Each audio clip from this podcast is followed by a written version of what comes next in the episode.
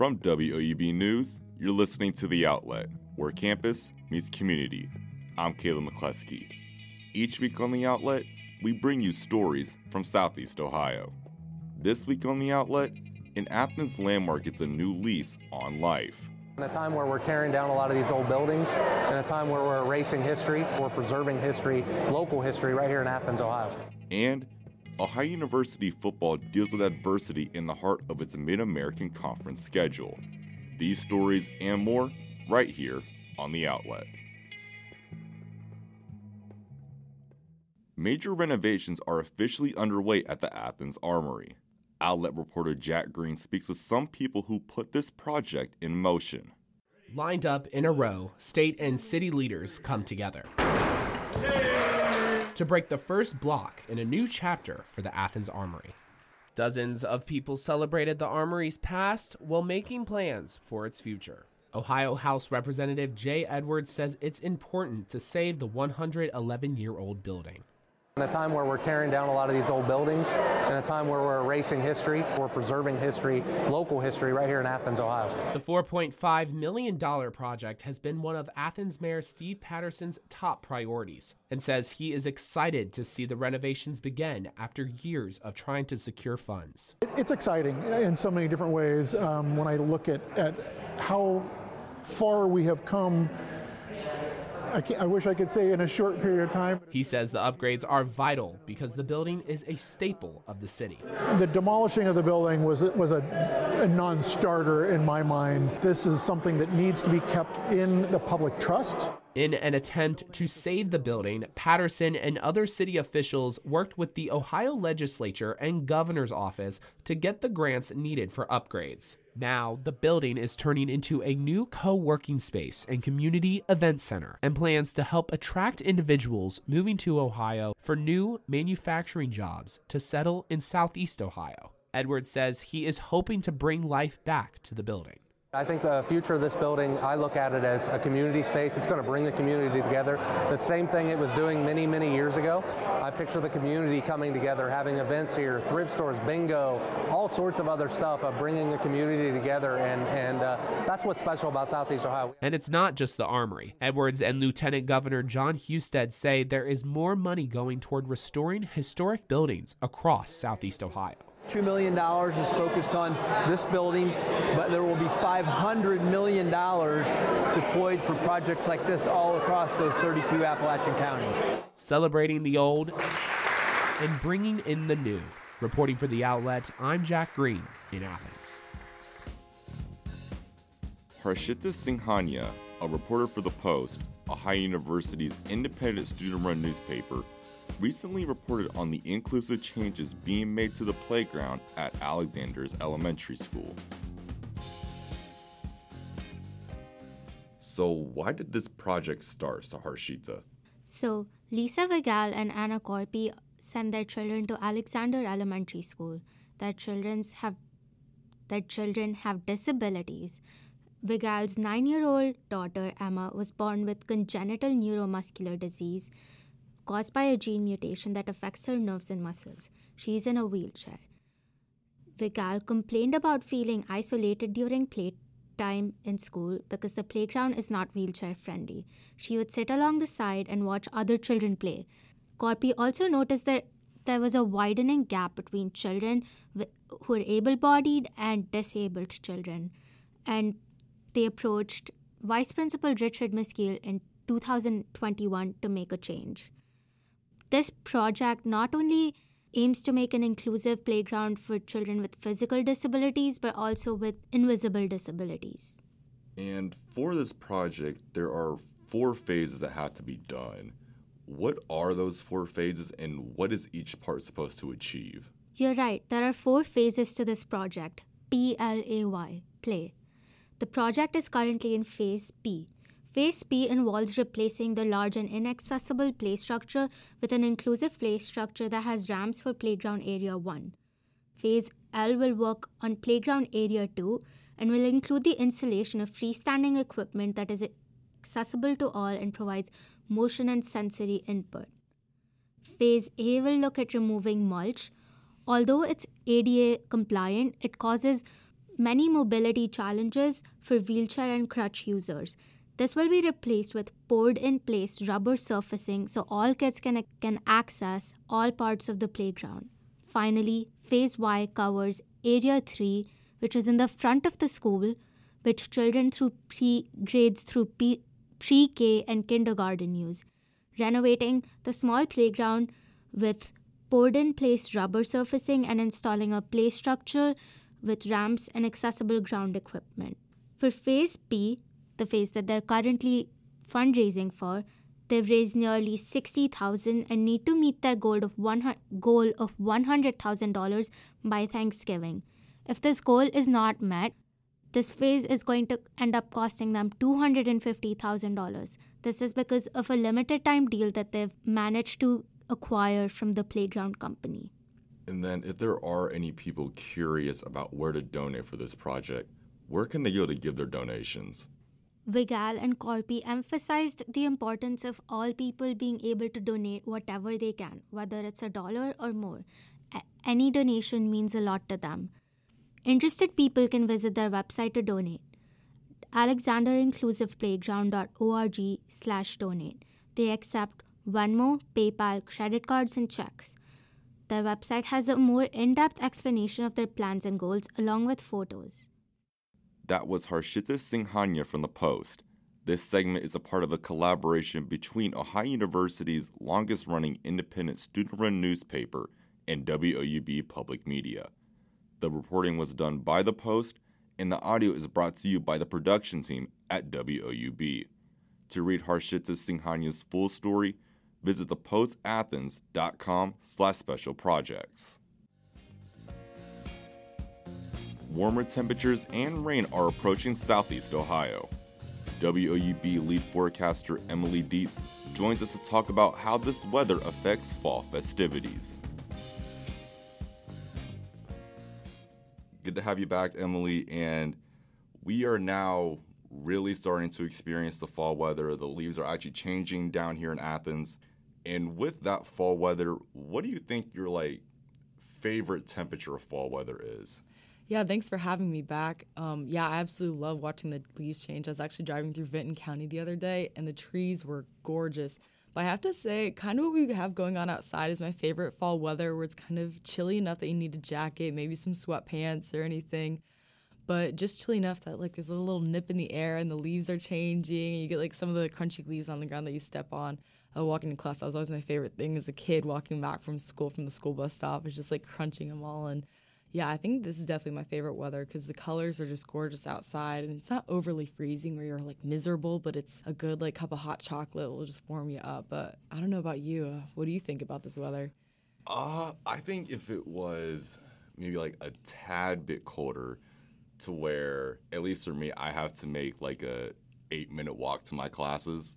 So like if it's just cold enough to where I don't start like warming up and I can wear like a sweatshirt and a pants on like I got on mm-hmm. right now. But yeah, the leaves are really are something else, and I think that we're in the stage now where there are a lot more, not just like brighter yellows, early oranges, but you got like the darker oranges. I've been seeing a whole lot of reds these past few days. Yeah, for sure. Me too. I mean, even just walking up to here, I was like, oh my gosh, this is like such a gorgeous red. And I think the clouds actually really help bring out the colors more because when the sun's out, you know, you're kind of squinting and it kind of washes everything out. But with the clouds, I mean, they even say that cloudy weather is better for photographs anyway because it doesn't wash everything out. So I think that really helps like make the leaves pop because you've got the sort of gray, gloomy sky, and then you just have all these bright oranges, bright reds, and it's absolutely gorgeous outside. Yeah, and then speaking of clouds, we've actually had a lot of cloudy weather these past few days, along with some rain. What can you kind of tell us about that and why this is happening right now?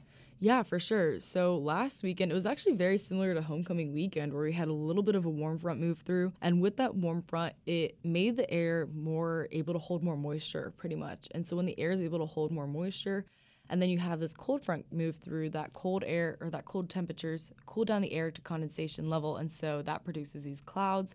And then the clouds get too heavy and they produce precipitation. So we had this low pressure system sort of sweeping across uh, the central Great Plains area, just to north to the north of us in the Great Lakes area, with a warm front first that warmed everything up, kind of allowed for more moisture to be held in the air. And then we had this cold front that moved right behind it, uh, causing these clouds to form and all this precipitation. And now these clouds are kind of hanging out for a while, um, just based on some circulation that we've seen in the atmosphere. So it's kind of pulling the clouds back into our area, which is why we're seeing so much cloudy weather recently. And uh, luckily, we'll be seeing that kind of clear up a little bit here this coming week, which I'm looking forward to seeing at least a little pop of sunshine before we go back into the gloomy weather uh, upcoming for this weekend. Yeah, I mean, I am not looking forward to where I look outside my window and there's just that little bit of like frost on the grass, and I'm just like, man, I gotta start getting my winter coat out again. And well, actually, maybe this might happen, but we are actually to be seeing a well, another unexpected few days of warmer weather. So, can you kind of talk to us about that as well?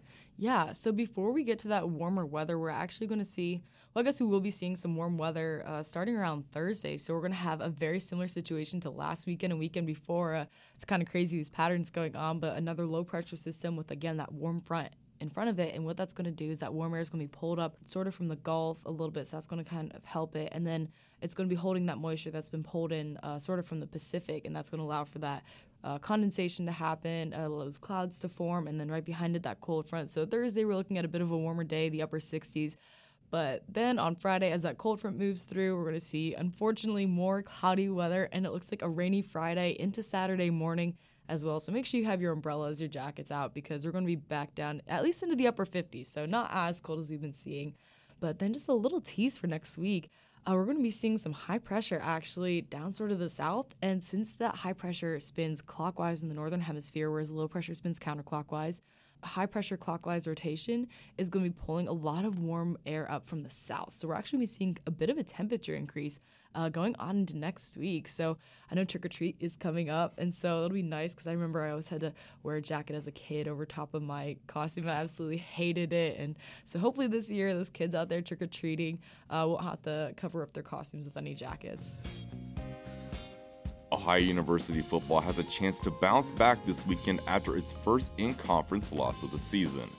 Sports director Aiden Crowley breaks down how this loss can impact the team's MAC title chances.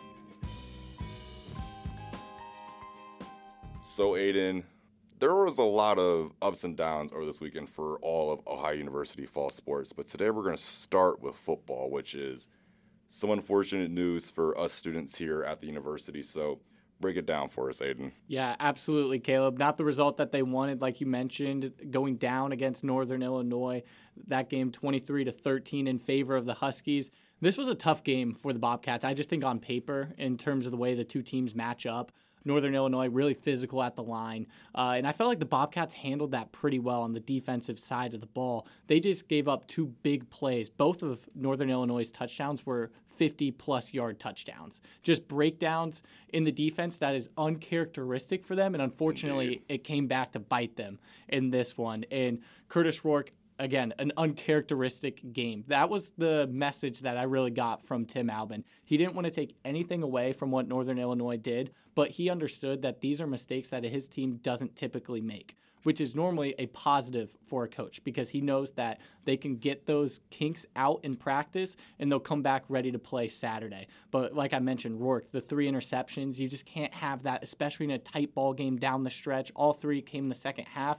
And Caleb, it was pretty much a tale of the two halves because going into the locker room, the Bobcats were actually leading this contest 13 to 7. It felt like they were in control again, but it all kind of fell apart in the second half. And so that was the major difference. But it, at the end of the day, it doesn't change the trajectory of this football team. They're still in control of their own destiny. They can still win out. They can still win the MAC East championship or MAC East crown, excuse me. So that is the focus for Coach Albin, getting his guys regrouped and ready for Western Michigan on Saturday. Yeah, and then heading into soccer now, are we starting to see a pattern with the soccer team, Aiden, or am I just going crazy? You're not going crazy. I thought I was going crazy too because three straight ties for Aaron Rodgers and his squad and it's kind of going up in increments right now because the past two ties have been one to one, and unfortunately on Sunday it was a two to two tie against Ball State, and some bright spots for the Bobcats. It's the third time this season they were able to score two or more goals, so that's something that you can take away. But unfortunately for them, in a, in a game where they're able to net two goals, and typically you can rely on that defense they just couldn't on Sunday. They gave up two goals as well, and that leads them to a tie. We mentioned how their schedule kind of softened up on the back half of this stretch, and right now the Bobcats really aren't taking advantage of that right now. Obviously, they're getting points with the ties, but right now they really need to be searching for three points if they want to make a push for the playoffs. And so, in their games coming up, they really need to find a way to finish the job. Obviously, the offense has been struggling this season, finding a way to get back get into the back of the net, and then when they're do, able to do that, the defense has to carry their weight as well. Right now, it feels like neither side has really been clicking at the same time. Yeah, and then heading into volleyball now, I heard that we had a split over the weekend. What can you tell us about that? Yeah, they went over to the convo and took on the Bowling Green Falcons, and they split that game like you mentioned, and it was a mirror match almost. They won Friday's contest three to one. They lost Saturday's contest one to three. Um, and in that Saturday contest, I know Jeff Carlson was playing a lot of younger pieces in that match, and he was trying to get a couple different looks in there for these Bobcats, and that might have played a, a factor into the loss, um, unfortunately for them. And still, even with the loss, they were able to take some positives out of it. Cam Hunt, freshman, led the Bobcats in kills on Saturday with 11. Uh, she's someone who stepped up for Coach Carlson, and he mentioned her post game with just how well she's played. And again, they're another team kind of in the middle of the pack right now in the MAC, and they're looking to make that push. And they got a big weekend series in the Battle of the Bricks uh, against Miami. So they're looking to kind of get some momentum, watch some film. Coach Carlson said that's going to be the big thing for him is watching film and trying to get his team ready to string some wins together. And it starts in Oxford, in hostile territory, in a rivalry game. I mean, what more could you ask for, right? Um, so we'll see how they fare. That's all we have for you this week. Thanks for joining us. The Outlet is produced each week by me, Caleb McCleskey. We're edited by Atish Baidia, Aaron Payne, and David Forster. Adam Rich is our technical assistant, and our theme music is performed by Ryan Gabos. Enjoy our show? Tell a friend to give us a listen. They can subscribe to the outlet on SoundCloud or Spotify, as well as Apple Podcasts, or find us online at woub.org. They can also follow us on Twitter at outlet underscore WOUB and Instagram at newswatch underscore WOUB. We'll be back next week with more stories from Southeast Ohio.